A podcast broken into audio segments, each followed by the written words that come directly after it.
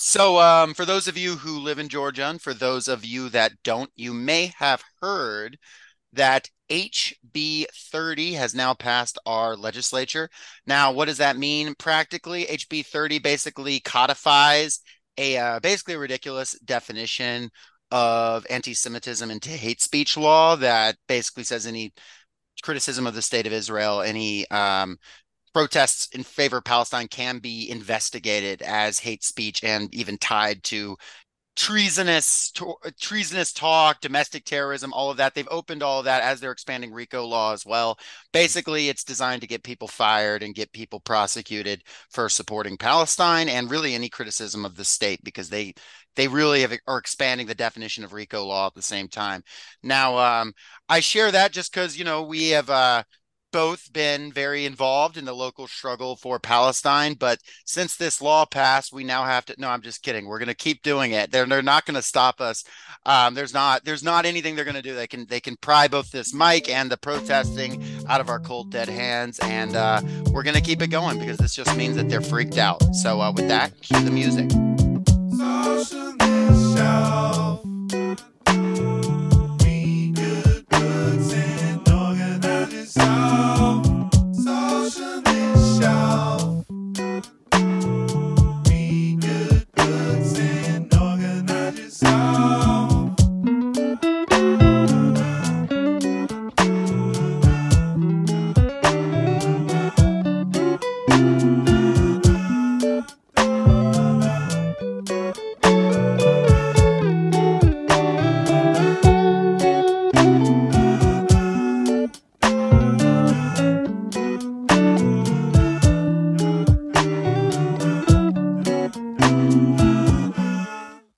Listening to Socialist Shelf Radio.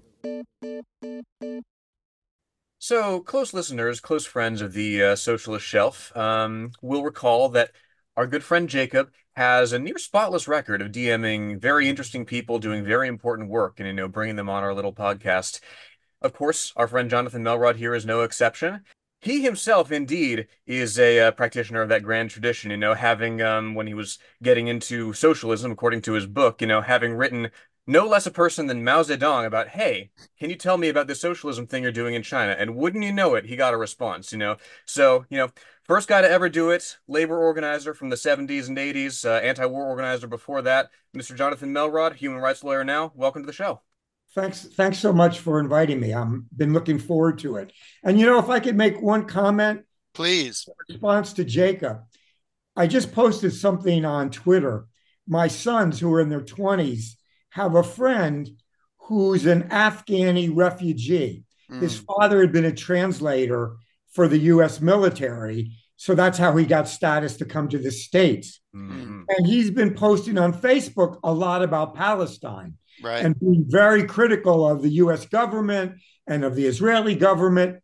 The FBI came to his house wow. wow. to talk to him about it. And this, he had these, you know, sort of streets are paved with gold, you know, mm-hmm. free speech is, is sacrosanct in that country. And now he's just like, God, this is fucked up. Yeah, exactly. Even post on Facebook you know, I mean, they scared the shit out of him because, mm-hmm. you know, immigrants are always sensitive. I used to be a refugee asylum lawyer, you know, are always nervous about their immigration status. And for good reason, because right. Trump, if Trump's in, he's got so many plans he's announced, getting rid of anchor babies or, you know, kids who were born here, but to non citizen parents, that mm-hmm. it's a scary period for any immigrant. But I just wanted to add that to what you're saying. I mean, it's a real revival of sort of a McCarthyism, you know, control over speech. Well, yes. it was wild when they were hearing HB 30, they only allowed for 30 minutes of public comment. And there were like 100 people who were there to speak. They only let people in favor of the bill speak.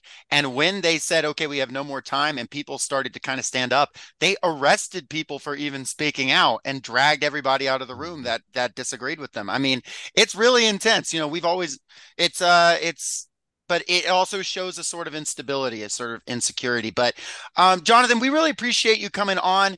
Um, I, I the book is that you have written is called Fighting Times. We've both read it. Um, and it's basically, I mean, you can describe it yourself if you like, but it's basically a memoir, a uh, history of struggle. And you have been in a variety of struggles going back uh, to the 70s.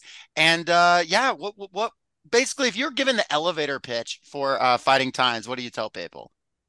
Well, I always have a problem with the elevator pitch because I get too long winded. Well, go for it. You know, it's a long form podcast. It's so. a tall building, let's say. yeah, it's tall. But actually, actually, I first became involved in 1965. 65. Because, because they had killed in 64, they killed Schwerner, Cheney, and Goodman, who were um, civil rights workers registering blacks to vote in Mississippi. Mm-hmm. And the police arrested them. And then when the Klan arrived, they let them out the back door, handed them over to the Klan, and the Klan killed them and buried them in some bogs in Mississippi. Yeah. And it wasn't until years later that their bodies were found. And even once their bodies were found, and even once there was evidence of what Klan members had committed those murders, the jury in those days refused to find the, you know, the Klan members guilty. Wow. I think they use this rare part of the law, which what is it? It's necessity or something, you know, that overcomes all other, you know, defenses. And they were never prosecuted. So I was about 15 and I said, I'm not that much younger than them. I mean, that could have been me. Right. And it motivated me at that point to get involved in the civil rights struggle. And I had grown up in Washington, D.C., and you'll know this very well from, you know, Georgia and Georgia history. But D.C in the 50s and 60s when I was a kid was a very much apartheid like city. Yeah. I mean, it really was Jim Crow. You know, I mean, I have an early memory of, you know, my father having bought a new Chevrolet Impala, taking us out to Virginia for a drive in the country mm-hmm. and seeing chain gangs of all blacks, yeah. you know, chained at the waist, chained at the ankles, and a, you know, big white sheriff with a shotgun over his belly you know, keeping, you know, watching guard over them. And as a little kid, it was like something doesn't make sense in this picture. I didn't really understand it. But in 1960, we always used to go to Glen Echo Amusement Park, which was in Maryland, r- rural Maryland outside DC. And some Black students from Howard University uh, decided to throw up a picket line to demand that the park be integrated. Looking back, it's shocking to think that an amusement park was not integrated. Mm-hmm. And of course, when they started picketing, out came the racist in force and started attacking the picketers. And it became a real racial standoff. Right. And the whites went to the extent where they like carried bottles and bottles of bleach, dumped it in the pool, so that nobody could swim. Right. I mean, we can't have it. Nobody. Strategy.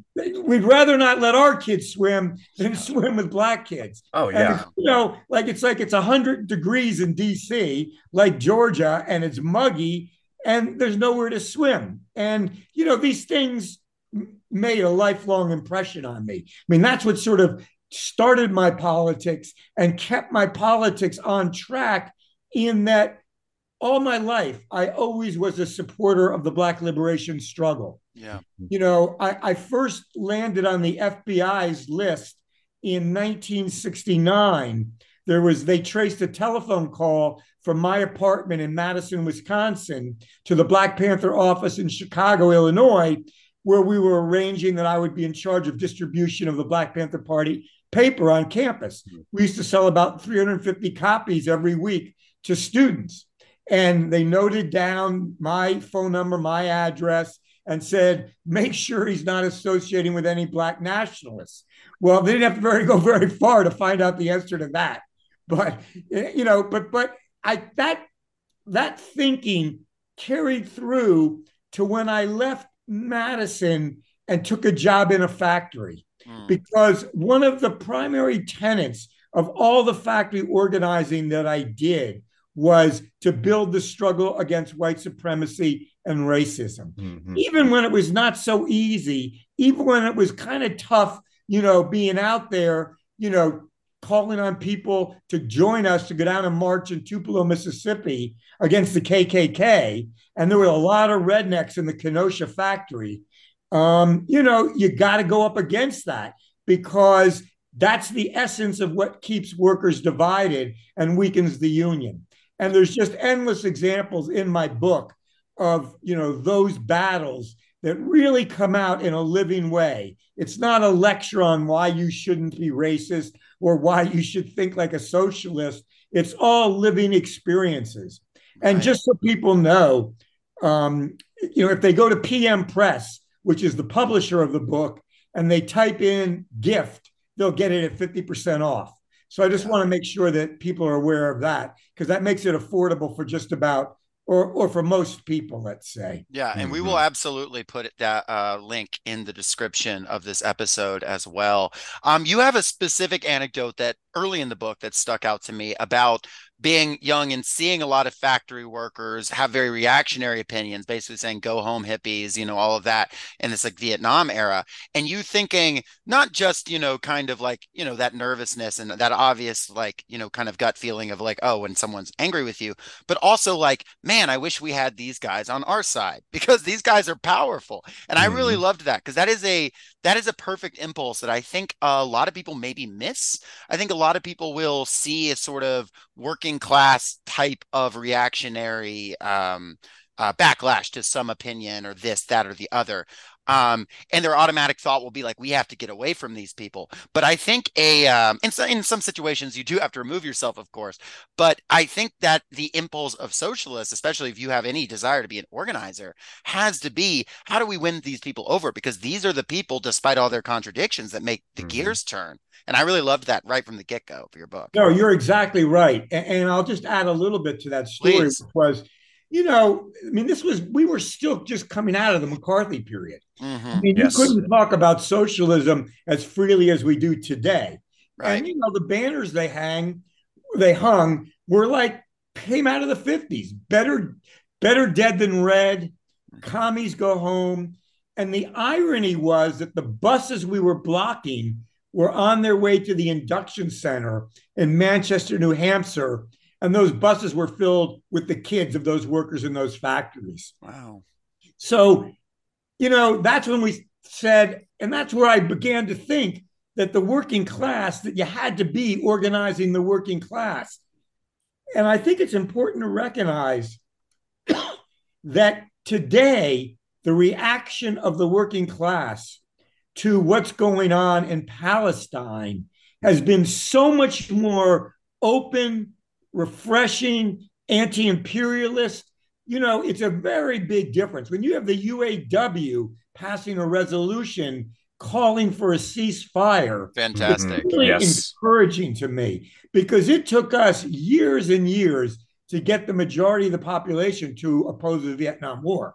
Right. I mean, we were considered pariahs in the beginning you know, mm-hmm. hippies who wore sandals and smoked, you know, weed and what have you, you know, but the rest of the population, you know, it was really, you know, anti, anti, anti-war, you know, war advocates of the anti-war movement. Mm-hmm. And, you know, there's a big difference now, and particularly with young people.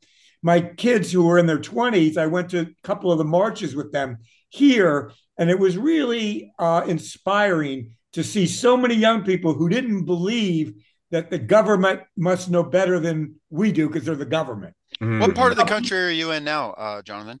Uh, I'm outside of San Francisco. San Francisco, gotcha. So, there's been some big ones out there. Oh yeah, yeah. We've had. I think the march of that one that I was on was fifty thousand people, and Fantastic. it was very, very diverse and included, you know, contingents of Palestinians, contingents of Filipinos, marching under the Filipino Revolutionary banner because they're very involved in the revolution right. in the Philippines, and a lot of Jews for you know justice in Palestine. You know, yes. I myself am Jewish, you know, but I was proud to be marching there to make it clear that Jewish people like myself believe in justice, you know, and condemn the actions that are being perpetrated against the Palestinians. Mm-hmm. Um, but to get back, you know, I, I want to get take us back a little bit to this issue of fighting white supremacy and racism. Mm-hmm. In in Madison, it was about it was February of 1969. So I had only been there for a, a half a year. And I was in something called Students for a Democratic Society, mm-hmm. which was yeah. the or- mass, mass organization mm-hmm. of anti war students. There were about 100,000 students in it at the time. I just got to say that uh, when I was in college and doing college organizing, that's when I first got into it. We like saw SDS as like the model. Like there was so many people who um, saw SDS as like we have to get back towards that. Um, you know, um, so yeah, I remember being fascinated by that history. So it's so cool that you were involved with that. Mm-hmm. Yeah, I mean, it's funny. I I picked University of Wisconsin Madison because next to Berkeley, it was the most radical school in the country with yes. the most vibrant, you know, student opposition and insurgency. And yeah. a good example I'm going to get to is that the black students had been arguing for a couple of years to increase black admissions. There were only 500 black students out of 30,000 students. wow. To increase the number of black professors, to teach black ethnic studies, and so, you know, originally these black students were somewhat nationalistic. They didn't want to go, you know, ally with white students. They thought they could mm-hmm. do it themselves. And they actually called a strike. But when you strike and you only got 500 people out of 30,000, just the numbers don't work. Oh, yeah. So they wanted to make an alliance with SDS. And we, of course, were right there ready to make that alliance. And the first day of the strike, we formed what was called impenetrable picket lines. We would block all the gate uh, entrances to the building, lock our arms, and explain to students why we were doing it, try to educate them, but be very clear that we were taking that stand and we were going to shut the university down. Right. And like this is not that, negotiable. We are yes. locking this building down. I love it.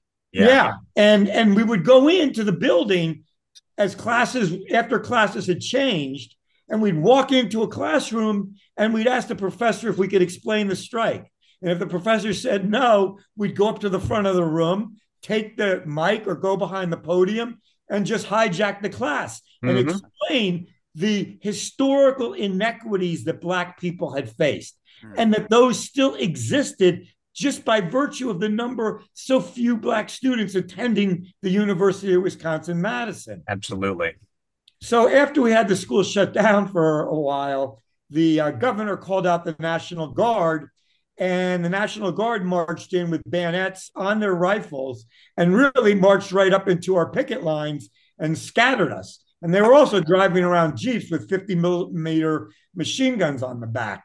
I believe you say uh, mm. the the war had come to Madison in your book, or it's something along those lines. It was a very very dramatic, but it also gave painted such a great great uh, image. Excuse me. There's a great movie called The War at Home, which if people haven't seen it, it's on my website, and it's about the early period of the of the student movement in. Madison.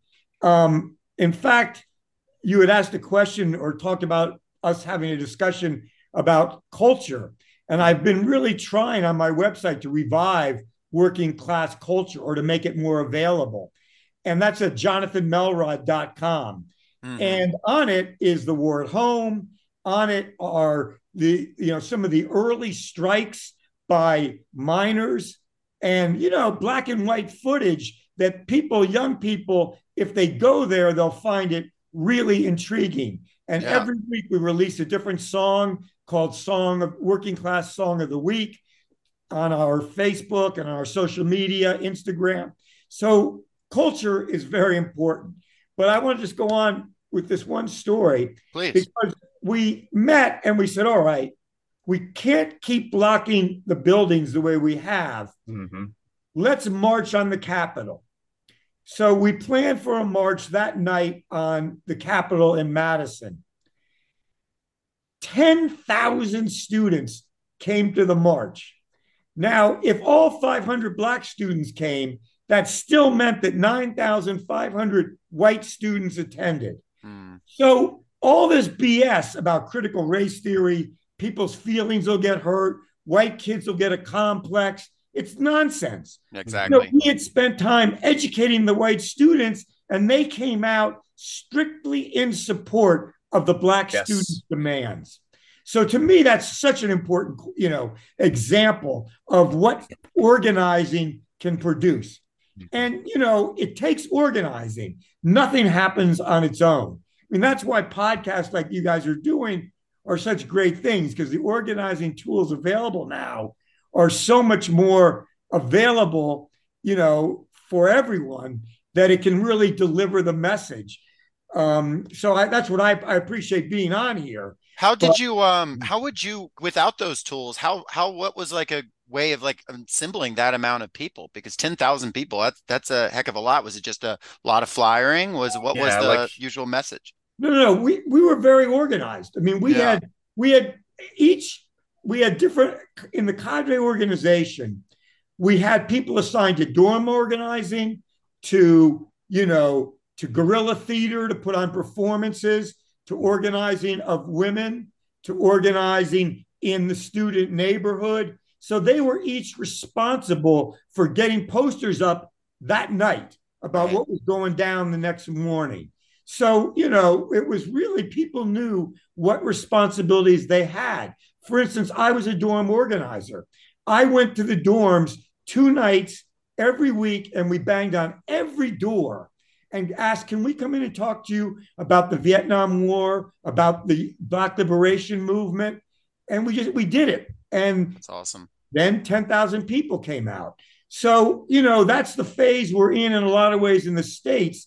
You know, we've got to be educating a lot of, you know, our brothers and sisters as to what the struggle is. I mean, we've got a great start going right now, but we got to bring many, many more people into the struggle Oh yeah. so that when we hit the streets on Palestine, we can close the streets, and no matter what city it is. Yeah. Yes. Yeah. And that's what's really that's what's really been encouraging to me about the whole um the whole Palestine movement right now is that you know it's the momentum has not slowed. In fact, it's gaining steam. You know, you have a you have a half million person march in uh, November on Washington to demand a ceasefire. You have a half million person march in January. You know, and as the contradictions intensify, and you know the United States you know lurches us closer and closer to a regional war you know the i mean the contradictions are i mean israel has lost the narrative on this right? The the the war crimes are incontrovertible you know it is right there on the um on the world stage and impossible to ignore in a way that um that you know nevertheless we still have to be out there and um and talking about this stuff right? Because you know it's not enough to have reach you know the tools have certainly changed but you know nevertheless um you know nevertheless it's it's the people using them that have to that have to rise to uh to any of the misinformation out there and i've it, it's it's been very it's been very admirable to see people tirelessly you know not just promulgating the um you know the counter narrative the counter narratives to imperialism but just having those conversations you know day to day. Again like it's it's you know people go where people may have contradictions at the forefront of their mind but not necessarily like articulate them. So it takes it takes that face-to-face conversation definitely to sort of get those to get those gears turning. And that's that's what i was repeatedly impressed by in your book. Yeah. I mean, just to follow up on what you're saying, today the Chicago City Council passed a resolution calling for a ceasefire. yes Now we're talking about we're not talking about liberal New York or San Francisco. We're talking about your Midwest city. Oh yeah. And they voted for, you know, the resolution for um, you know, a ceasefire. So, Yeah. you know, as you say, it's continuing to spread and you know, organizers all over the country are are you know continuing to keep it on the agenda. Yeah, it was uh Atlanta, you know, uh to to brag on our city a little bit. We got this Atlanta City Council to pass a similar resolution. Uh, and that did not happen because they wanted to. It happened because they were not able to have city council meetings. you know, that, that- that's and they were like, "Just fuck these guys. We'll pass. We'll sign whatever Mhm. you want us to sign. You know, From the sound of it, you guys are in Atlanta are pretty damn organized. we're we're having we're we're we're working on it. We're working on it. But uh, and, and I will say also that uh, in Atlanta we had. And this gets into the United Auto Workers.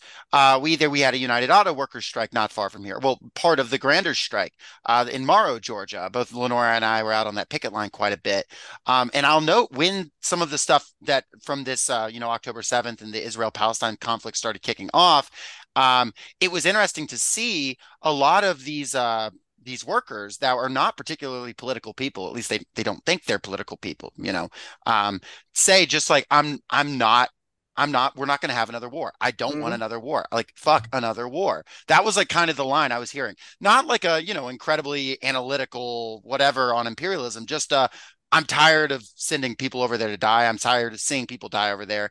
And I'm tired of realizing that our bombs are the ones killing people, which is a much better analysis, by the way, than like a lot of Middle East professors at Harvard or whatever. Their analysis is actually much more advanced. But you worked with the United Auto Workers for a long time, um, and that's a large part of your book focuses on that. I would love if you would, um, you know, expound a little bit and talk a little bit about that part of the book. Though, of course, um, people should absolutely read it for themselves as well. Yeah, I mean, by the way, it's great that you guys were on that picket line because parts plants, which I believe that was a parts plant. Yes really are second class citizens in the mm. Mm-hmm. UAW. Oh yeah, that's what and they said. Really, yeah, yeah. I mean, it's really you know with the new president, and I'm very slow to endorse any union leadership. I really come from the rank and file perspective, mm-hmm. you know. But Shawn Fain, you know, really has been a reform leader. Mm-hmm. And you know, I think we're going to make continue to make progress. I mean, I just read that in the 13 non-union auto plants in the South, there's already 10,000 union certification cards have been signed. Mm. Oh yeah, that's underway. Yeah, Absolutely. so the spillover from the big three strike has is really important. But let's you know go back to the UAW that I went into. Please.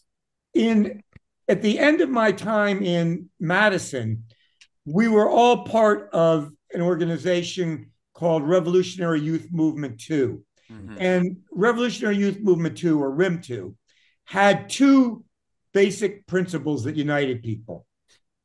One was support for the Black Panther Party, and the second was a commitment upon graduation or upon leaving school to either go into the military to organize against the Vietnam War or to go into the working class to continue our organizing, recognizing that the working class was, was the only class that truly had the power and the sense of organization that comes from that experience of working and being collectively reliant on each other every day. You know that that's where we had to spread the revolutionary movement. So in 1971 i went into the first factory that i had been in which was um, we were making paint trays and paintbrushes for sears and roebuck Mm. And that was, a, I was only in that job for a short time, but I wanted to mention it because one of my jobs was, was going down in this concrete vat that was filled with trichloroethylene, which is a very dangerous toxic chemical. Yeah. It's used when you put metal under a punch press, you have to put a layer of grease on it, oil on it, so that it doesn't stick to the die, so that it falls off when the press cycles. And those trays are then run through this vat and run through trichloroethylene that burns the, the oil off of them.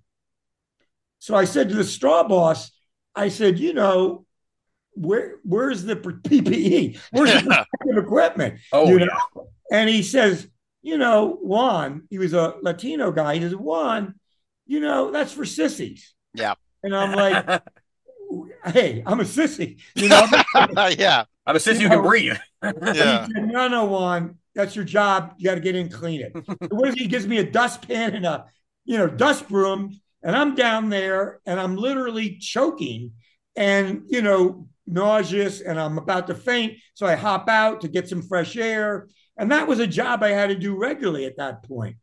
Many years later, when I, I in 2004, I was diagnosed with terminal pancreatic cancer. Yeah. I was only given six months to a year at most to live and told to put my affairs in order. And the, and the surgeon traced it back directly to trichloroethylene exposure and tanning solvents because later in the story i get fired by the fbi comes into you know wor- works with the auto plant that I'm where I'm working and sends them a memo, which is up on my website, mm-hmm. jonathanmelrod.com. And the memo says, get rid of him and never bring him back again. Yeah. So you know, you know, but, it's interesting. I I, I worked um, in a um, a plant that worked on transmissions, uh, refurbishing transmissions for a while um, here in Georgia, non-union plant, and it's a similar culture of like the bosses or whatever. If people ask for PPP, uh, PPE and like protection and stuff, like you know, we're breathing in fumes that are sealant on this stuff. The guy's breathing it in day after day after day, and I mean, I had been there. I'm I guess I was 17, 18 at the time. Um, and I was like getting developing like bronchitis just as a as a young yeah. a young guy breathing that in every day. And there were some guys there that had been there working there 20 plus years even more. And it was unbelievable to see. And then how that you know um and and and I've talked about that place before. That place if anywhere needs a union. But um oh, yeah, yeah, yeah but but then you um what made you leave um the plastics place to to go to the United Auto Workers? I had started going to union meetings. I forget what union. It was very small, very weak at the plastic injection factory. But I had heard people talking about those radical, radical, rowdy guys who work at American Motors. Oh, now you guys yeah. are too young to remember American Motors, but mm-hmm. we made, you know, it was the fourth largest auto company, mm-hmm. you know, at the time.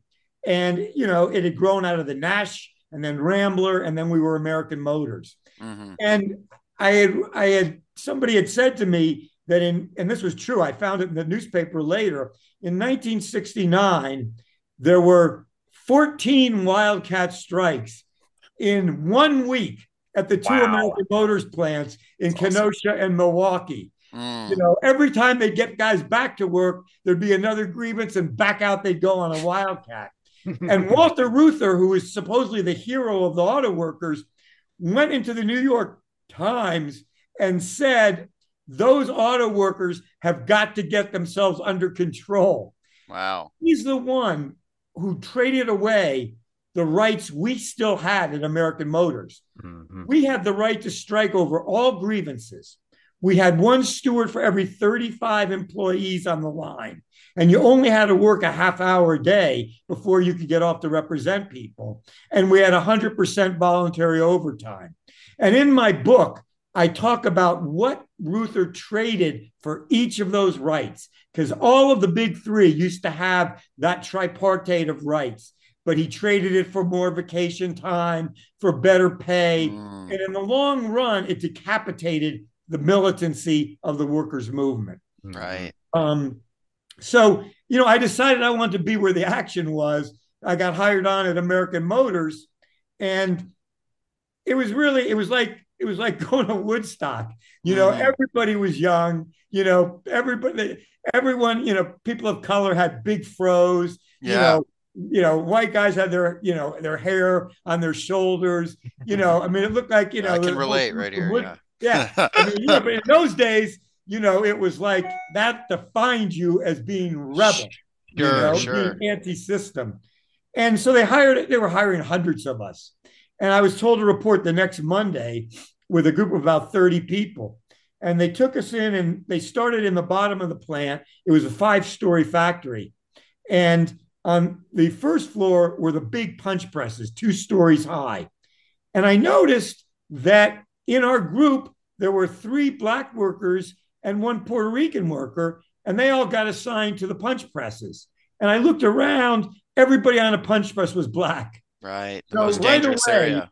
You know, it smacks you in the face that there's racism going on in, you know, both the union and the company because, you know, these workers have been relegated to the bottom floor where the work is the toughest and the loudest. Oh, yeah. Right. So, you know, as we went up the stairs, it got cleaner and quieter. And I went, I was on the fourth floor assigned to the uh, trim line. And you know, I worked, I did my 60 day probation and I was then in the union and I'd only been in the union like three days and I didn't get my morning break. You were supposed to get a five car break. Mm-hmm. I loved mm-hmm. this part. Yeah. Walk, yeah, walk, I didn't get walk, my break walk. and everybody started shouting, Melrod, you some kind of company man? Yeah. take, your, take your goddamn break. Yeah. You scared the for- boss, you know? And so it's like you know a hazing ritual in a fraternity uh-huh. or something.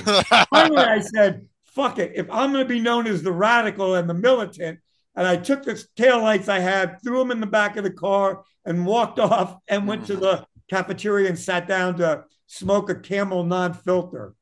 Um, you know, those were the days. But uh but uh and I can see the, the the supervisor, you know, in his white short sleeve shirt headed toward me. His face was red, you know, and I mean, he was really huffing and puffing. And he said, Melrod, you're fucking fired. Get out of this plant. And I said, you know, I was a little bit intimidated. I said, damn, you know, I've only been here two days and I'm already fired. um, but uh, my this guy comes up. I didn't know him. He had a little blue button. They were called blue button stewards in the old days. And he says, Melrod, I'm telling you, go back on your job. Foreman says, no, he's fired. And the steward brings out the contract. Contract says that you must have a break before 9:30. The line stops. And I went back to work. And I said at that moment, I'm going to be a blue button steward Right. because I want to have that kind of power to be able to stand up to the corporation and say that worker has that right to that break, and you got no right to try and take it away from him. Oh yeah. Yeah, that's that's the mhm. people notice advocacy. Yeah, well, they really did. I mean, after that, the young guys were all like, "Hey, Melrod, what do we do next?" You know. Mhm. And and interestingly enough, most of the first guys that came forward were guys of color who had been back from Vietnam. Right. You know, I mean, and it, you know, it was, you know, it really you learn so much getting to know people. I went over to one of the black guys' houses, Bill Roby, and I'm, you know, I went over there trying to talk to him about let's form a caucus, you know, that'll get us all active and sticking together. And I looked on his bookshelf, and he's got the first volume of Das Kapital by Marx.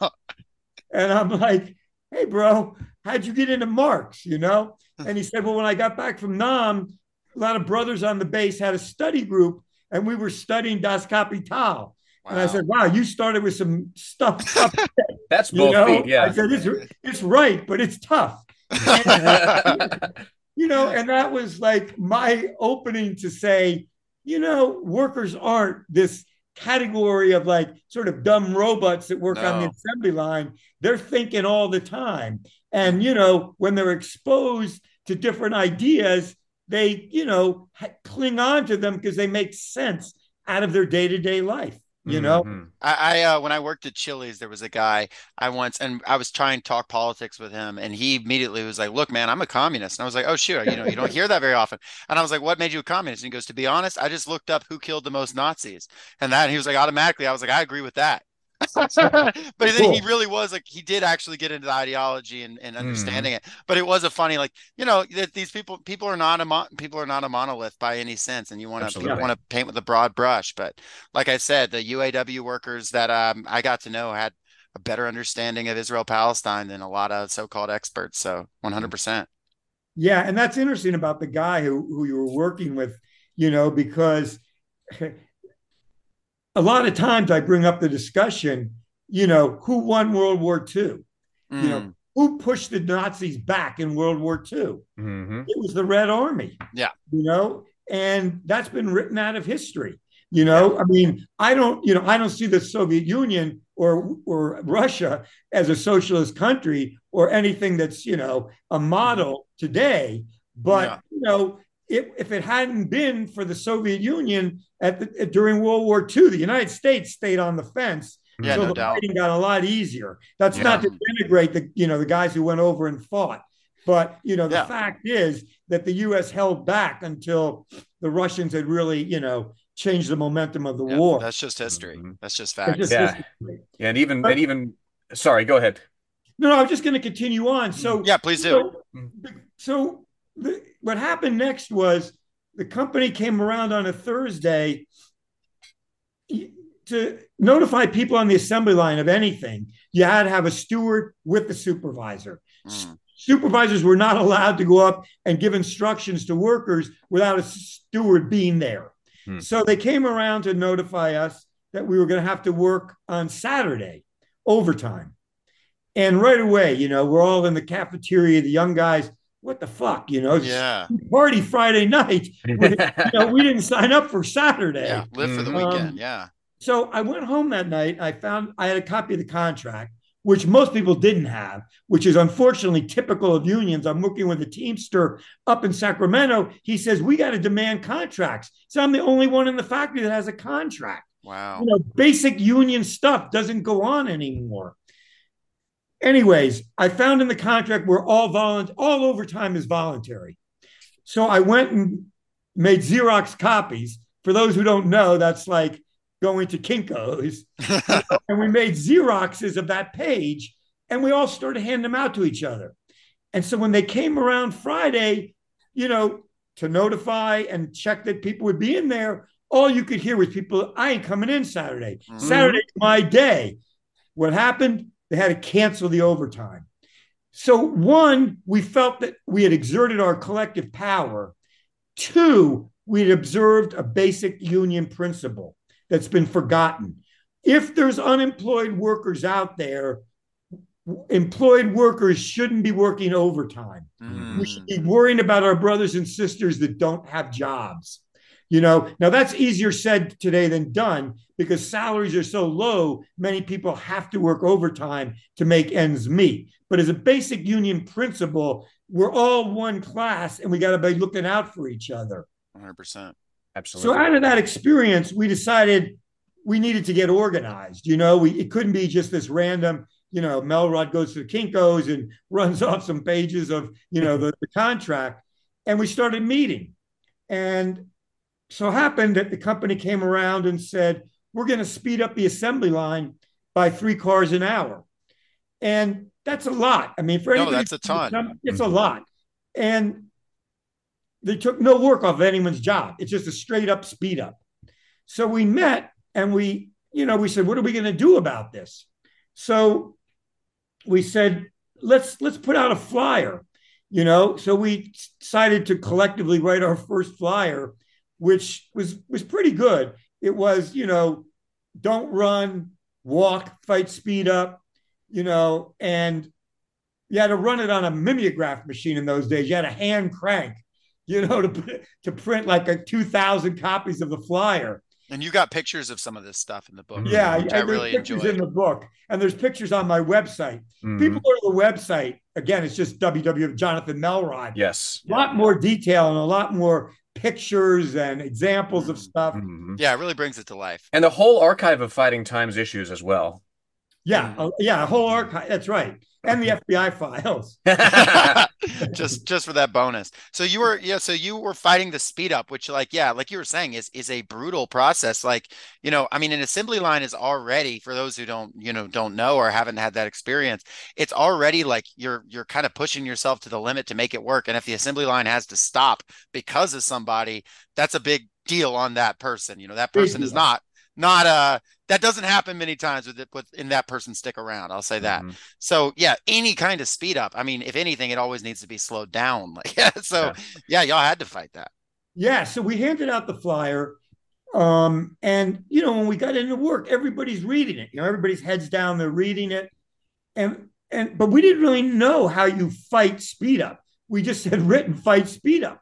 Yeah. All of a sudden the seniority workers popped to life and they started showing us how to ride the line, it was called, which meant that you were only required to work at a normal pace. Mm-hmm. So the word went up and down the lines work at the normal pace you worked at before they announced the speed up. Mm. So that meant that by the time you finished your job, you were 10 feet out of your work area and you were pushing that guy out of their work area and they were pushing the next person further down the line and you'd run out of air hose so you would just throw your parts in the car.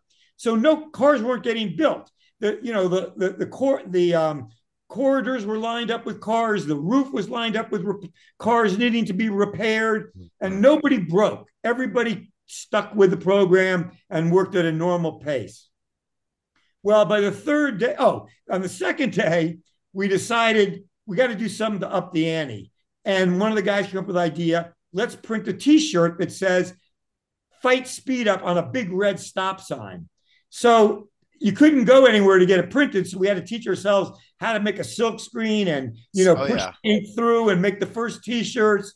And Lenore made... and I have some experience with making T-shirts. Oh yes, the uh, the Women's Socialism Conference T-shirt that was a debacle, but no, that, that's another story for yeah, another time. Kind of hard. Yeah, it's a whole process. It's cheaper but, though. it's cheaper, but uh, so right away we sold those twenty five, and we're like, wow, mm. this, is, this is pretty good. So the next day we make about 125 that next night and bring them in. They all get sold. Later that afternoon, the company comes around and notifies everybody on the assembly line, you know, if you wear that t-shirt into work tomorrow, you're going to be fired. So there's kind of like this quiet descends over the assembly line. You know, everybody's like, what am I, you know, what's going to happen? And all of a sudden, my steward comes up and he buys a t-shirt. Then my chief steward, the head of the whole department, comes up and buys a chief's uh, a t-shirt, and the vice president of the union buys a t-shirt. And they all announce we're wearing them in tomorrow. And all of a sudden, you know, like I was a guy who was around when the yippies and the hippies were here, and we thought everyone over 30 was a sellout. so I had to reevaluate my thinking, you know, and I said, wow, these guys are pretty radical. Now, they weren't going to join our caucus, but they were going to unite with us on that issue of speed up. And that's an important lesson to keep in mind. For sure. Not everyone who's in union leadership, particularly when you get down to the steward or the shop steward or the committee person in auto, is a company person. You know, you can make alliances. So that was very important because that encouraged people. And the next day, everyone wore them in. The company backed off they took work off of everybody's job. They had to add another worker into every section on the line. And again, the union principle don't do the work if you can bring in unemployed brothers and sisters yeah. off the street. So it was a huge victory. Of course, the company wasn't going to stand for that. So the word started coming out through supervisors that Melrod's been with the Black Panther Party, Melrod's a radical, Melrod's a communist, you know, Bertie LaPinka, the president of the union, has mm. okayed that he's going to get fired. The international says he's going to get fired. So I knew that, you know, something was coming down. And sure enough, a day or two later, three plant guards come up and pick me up under the arms to drag me off the line. And I dig my feet in, trying to, you know, stop. Um, and a lot of the older guys are yelling, sit down, stop work. But their stewards have been told to keep them on the line. Mm. And I and I got fired. And I, when I walked out of that plant, I looked back up five stories and I said, motherfucker, I'm going to be back here someday. You just. Mm-hmm. It's like your movie moment. It's like, uh, that's the end of the episode or something. I oh, love yeah. that. And yeah, indeed, if, I mean, if, there's if there's a villain you know, of the piece, it's I don't go through the whole story of fighting to get my job back. I mean, people really rallied to my defense. Mm-hmm. There was a, or another caucus called Black and White, getting it together. They put out a leaflet saying, support these brothers, support. There were two of us, a Puerto Rican yeah. guy and me. Support these brothers. You know, we don't let people get fired for fighting, you know, the, what their contract protects them to do. Mm-hmm. And then mm-hmm. this older chief steward who had been a chief steward of the whole factory, he put out his own leaflet saying for people to come to the meeting and vote to strike for my job. And people did vote to strike. And the president was a company man and an international union man took looked at his clicker counter and he threw it on the ground. He said, "Damn thing ain't working. Let's have a voice vote." And he ruled that we lost the voice vote, yeah. so I didn't get my job back on a strike. Mm-hmm. But I filed a, you know, a complaint with the National Labor Relations Board, and 2,005 days later, I got a letter in the mail that I was being reinstated. Oh yeah. And what was beautiful was I felt like I had accomplished my promise that I, I was coming back. Absolutely. And to really rub it in their face, I made this big sign on cardboard and it was a copy of the check, my back pay. And when I walked to my job, I held it up over my head like a boxer, you know, with a title belt, you know, mm-hmm. and people are like cheering and the foreman's like grim faced, you know, I got to put this fucker back on the line. Oh, you know, yeah. back to work and, uh, you know, started organizing again. That's but phenomenal. I'd like to jump back a little bit if I can. Do it. Do it. very mm-hmm. important story. Not all my time was lucky enough to be in this very well organized militant plant. While I was fired, the FBI um, made life pretty hard because they were following me, and I was working at a at a foundry making axles for Mack trucks. I was actually the only white guy there. It was all black guy, people of color, and uh, that's you know that it was the bottom. Of, it was the most the toughest work in the city of Milwaukee. We had to work there 90 days to get off probation. On the 87th or 88th day, when I come into work, the superintendent standing there says, Melrod, I need you in the office. Ooh. I go in his office and he says, You know, you're not a bad worker. I can't see anything wrong with your work, but uh, there's been these federal people here who told me I got to get rid of you. Oh, man. And I'm sorry, I got to fire you. And the FBI had gotten there like two days before I got off my, my probation. Damn. So later I was a lot slicker. I know how to avoid them, to drive circuitous routes to apply for jobs. I'd use just payphones to call in to see if I could get interviews. And I got a job at a steel fabrication plant. And there, the union was weak as hell. It was like a business union. You know, you didn't even know that you had a steward. Right. And, you know, I started trying to organize the guys who were all, you know, to be honest, they were like guys who drove big muscle cars with wide tires. You know, every night we drank after work in the bar. We got hammered five nights a week. And they talk a lot of racist shit. And I would argue with them about it, you know. And I finally said to them at one point, why do you guys talk about, you know, race and use the N word so much? And they said, Melrod, we grew up in juvie, in, in juvenile detention hall. And they said there were three groups there were the blacks, there were the Chicanos and the Indians, and there were the whites. Mm-hmm. And we had to fight each other for everything. Who controlled the TV? Who got more dessert than the other? And th- they had been trained by the system to see those racial divisions as the way you had to live. That mm-hmm. sticking together by race is what got you better treatment. That's right. So, yeah. you know, talking wasn't getting it. It wasn't it wasn't changing them. But you know, like we said earlier, like you said about the guy who worked at not Taco Bell, but whatever it was, Chili's, yeah, Chili's. You got to keep talking to people, mm. and the contract was about to expire, and I said to everybody, "Let's go to Eyebolt's house." That was one of the guys who drove this great red cherry red Trans Am. Let's go to Eyebolt's and talk about the contract so we have this meeting, nobody shows up. And, you know, I'm pretty bummed. It's like, you know, wow, you know, everybody's my friend, nobody shows. So the next night I said, let's have this meeting. I'll buy beer and pizza. So we get everything over there. and there's about 10 of us. And finally get them corralled in. And we write a leaflet about what are the main demands we want in the contract. And everybody was united behind it because at contract time, the contradictions that Noor talks about surface to the very top. Right. You, it's, it's, bosses and it's workers, and it's our livelihood that's on the stake. Absolutely. At stake.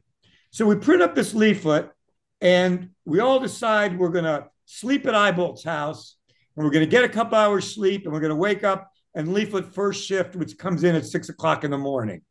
Well, of course, they drank all night and never went to bed. So I had to like shake them sober yeah. to get out to hand out the first leaflet. And I'll never forget about the second guy that comes in is this true redneck. And he's got this white t-shirt and his belly is like sticking out the front. And Wildman, who had been one of those guys from Juvie, when the guy calls Wildman a commie and says, I don't want your damn leaflet, Wildman crumples it up and sticks it all the way down his t-shirt motherfucker, read this. so I, I said, this is a good learning experience. I said, wow, man, we can't force people to take our You know, we got to be work with them more patiently. Mm-hmm. So then we made up these yellow buttons that said good contract or strike June 12th, I think it was. And we took those in, and amazingly, the unorganized guys, the whole night shift put them on. And then first shift kept saying, we want to get one. So we're out there pounding out buttons at night and we're kind of mind blown. And basically, we take over leadership because the union's nowhere.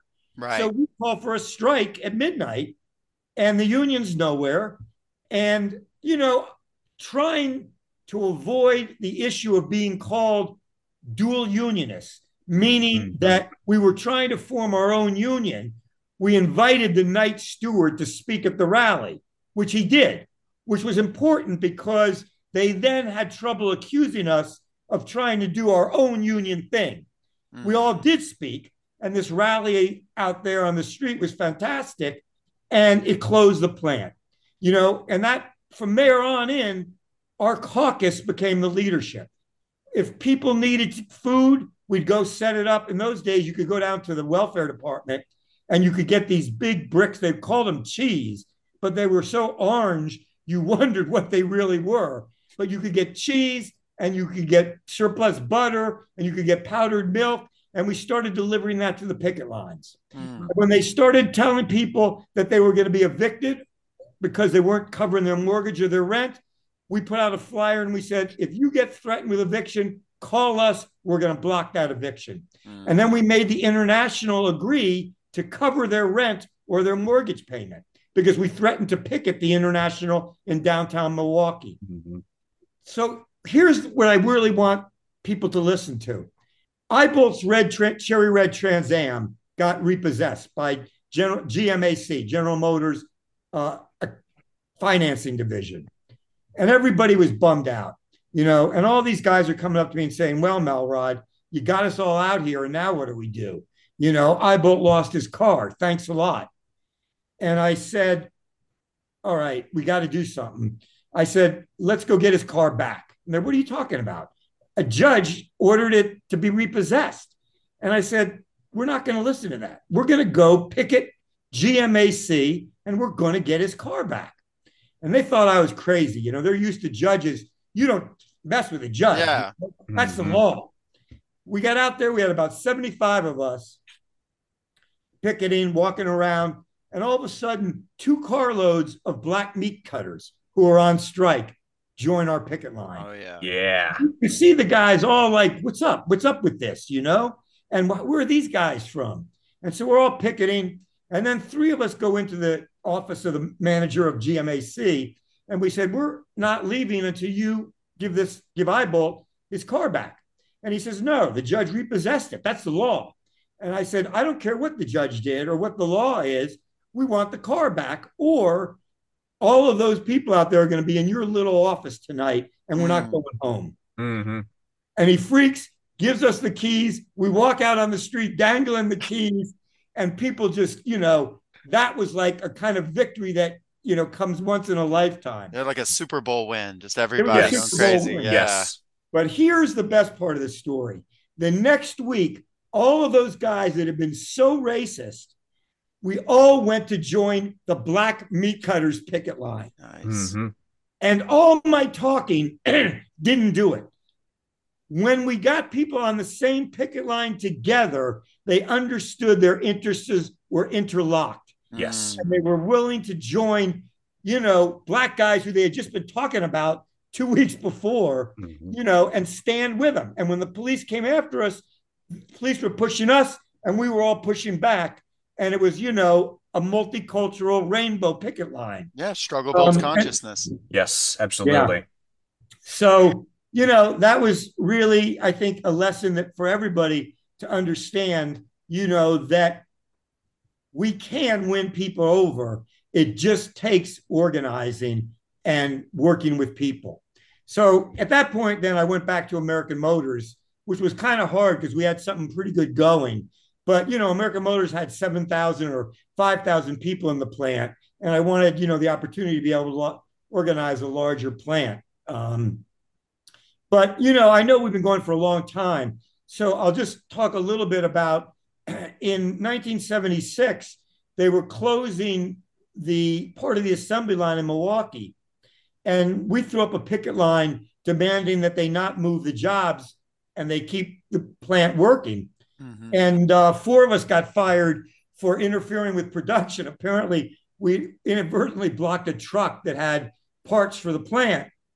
But um, because I had already been in front of the board, the board considered it retaliation for union activity. And the four of us eventually got that changed to suspensions. And we all ended up getting transferred down to Kenosha, where our jobs had gone. Mm-hmm.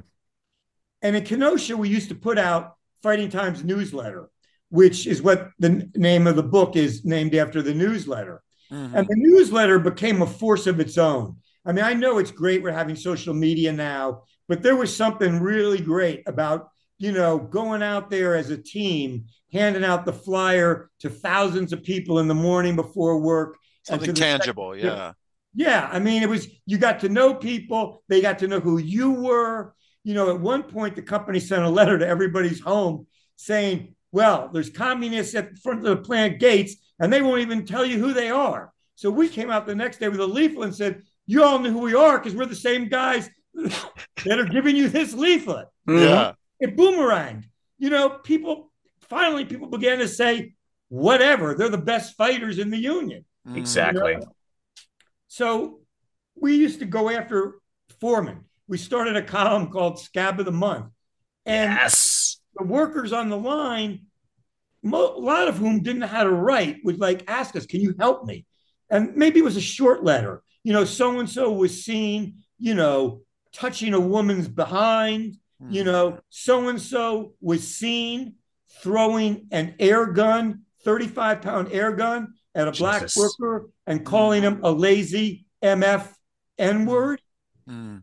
That same foreman was seen calling two black women, taking his hand and putting him in the, in the form of a, a gun and pointing at them and saying, bang, bang two dead blackbirds. Jesus. And then he went up to one and said, I'd like you better. I mean, I like you, but I'd like you better if you weren't so flat chested. Wow. You know, I mean, a lot of people don't, don't believe this, but this was, you know, the blacks used to call it a plantation.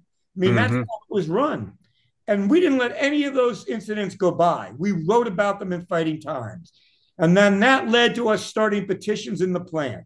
And the petitions led to us making stickers that like would put a cartoon mocking the foreman the way he looked, mm. like a mm. pumpkin. You know, we had him with a pumpkin stem in his head.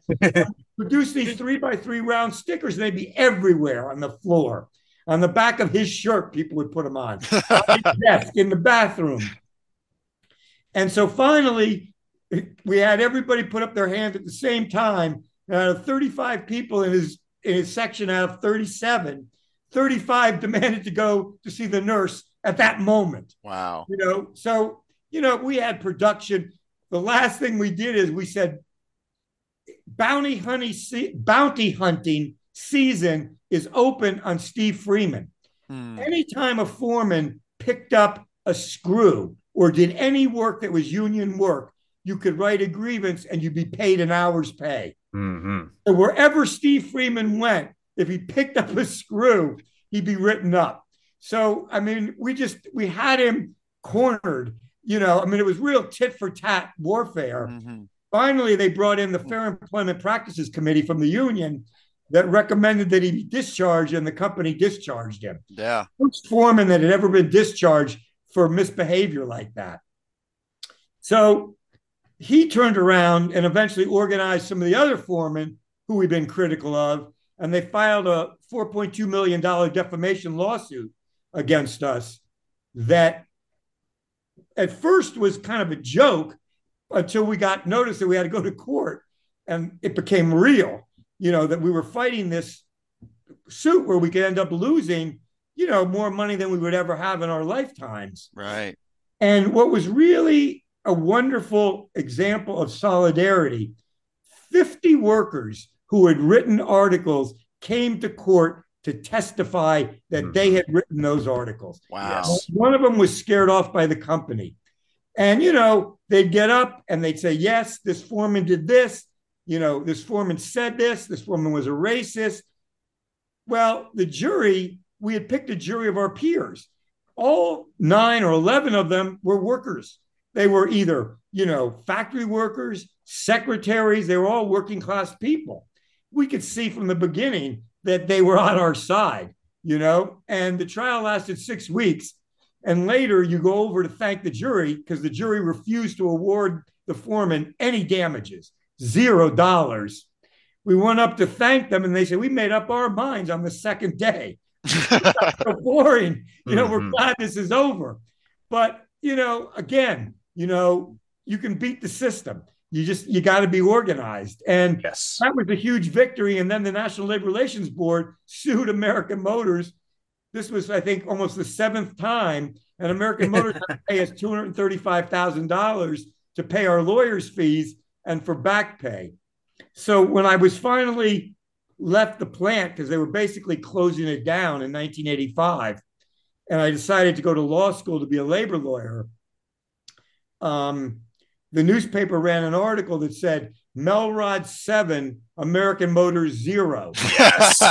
they had won seven cases at the NLRB and they had lost every case. Let's go. So, in Love fact, it. I'd like to read to people just a paragraph that ends the book, yes please, do. please Please. which to me has always been, you know, very moving.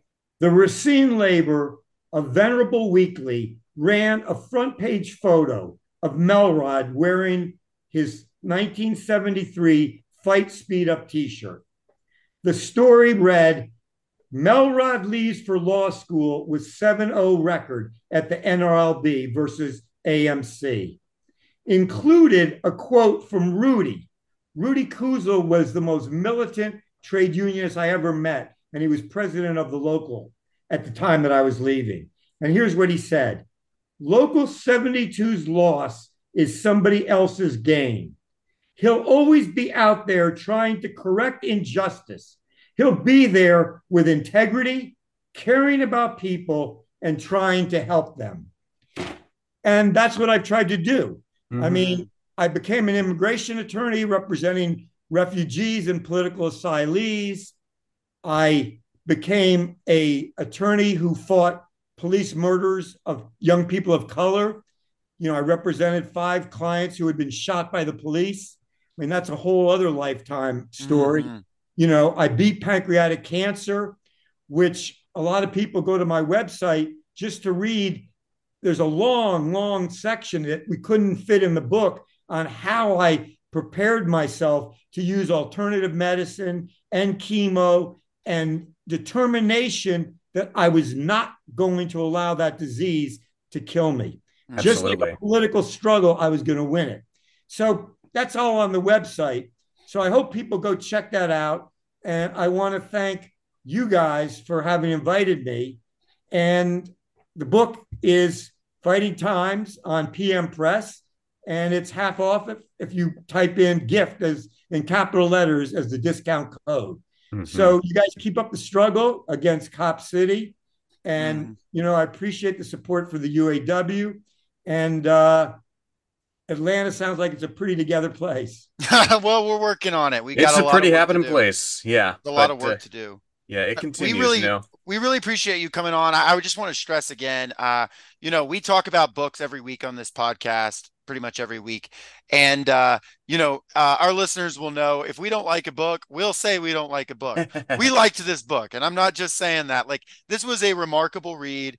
Um, it's a very easy read. I read it very quickly as well. Mhm. Um, but there's so much history and there's so much that we can learn from. And in the struggles that we have today, we have to learn from the past because, like, yes that the the movement has to have the history in, in it has to have the the lessons of what works and what doesn't has to be in every step of our organizing so that we can do what worked in the past and so we can avoid that which didn't and so we can also be inspired by being part of this long tradition you know when we look back um on our history we can look at the wins we have and say we're carrying this torch forward uh, just as hopefully people in the future will look to us in the same way.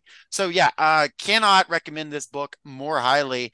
Um, and I really appreciate um, you both for writing it, Jonathan, and also for coming on to talk to us about it. yes That absolutely was, that was all really well said, Jacob. Thank you. Yeah, I will say as well, like what really strikes me as I as you know, I, as I was reading this book is, you know, the whole defamation trial where they take you to task for calling out this uh, racist, sexist, you know, misogynist uh, foreman, you know.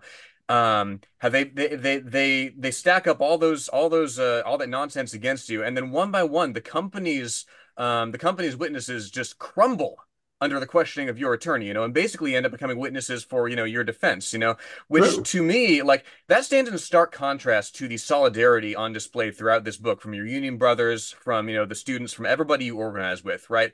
It's t- it's very inspiring to me, you know, like because it's it's it's, you know, it's possible, but it's very difficult to make people, you know, turn turn class trader. You know, fundamentally, like you know, the company, the company and its flacks are cowards. You know, mm-hmm. like and and they can't and you know, uh, assiduous organizing, you know, can can overcome can overcome any of that any of that nonsense, you know, and really demystify, you know, especially especially with the car possession story, really demystify the um, you know, forces of capital and of the state that once seemed unassailable. You know, that's a very important psychological victory that uh, you know I was very I was very inspired to read you uh, your part in. Also, really well said. You guys are. I really appreciate hearing from you. Absolutely. Likewise. Jonathan, before we uh, hop off, do you have any other uh, any other plugs for our audience? Obviously, the book uh, Fighting Times and jonathanmelrod.com. You know, I, I would I would encourage people to get it because I'm working with the organizing committee at the Denver Art Museum. Mm. They called me up after they read the book, and I've been helping advise them. And they've now got 65% of the workers have signed union cards for certification. Let's go. And one of the members of the organizing committee committee wrote me on Instagram and he said, just want you to know 15 of us have bought Fighting Times and read it. I love it. So that's where that feels really good that it can a book can make a difference and help people learn how to organize. Mm-hmm no higher praise than that no doubt no higher praise than it actually you know having that real world application.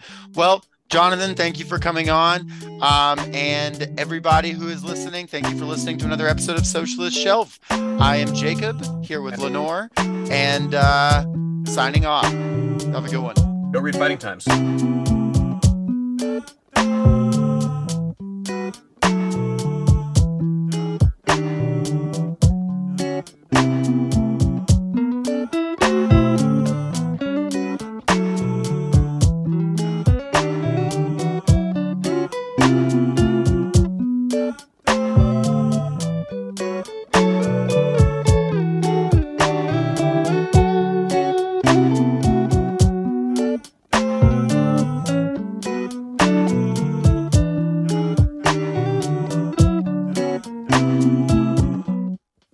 listening to Socialist Shelf Radio.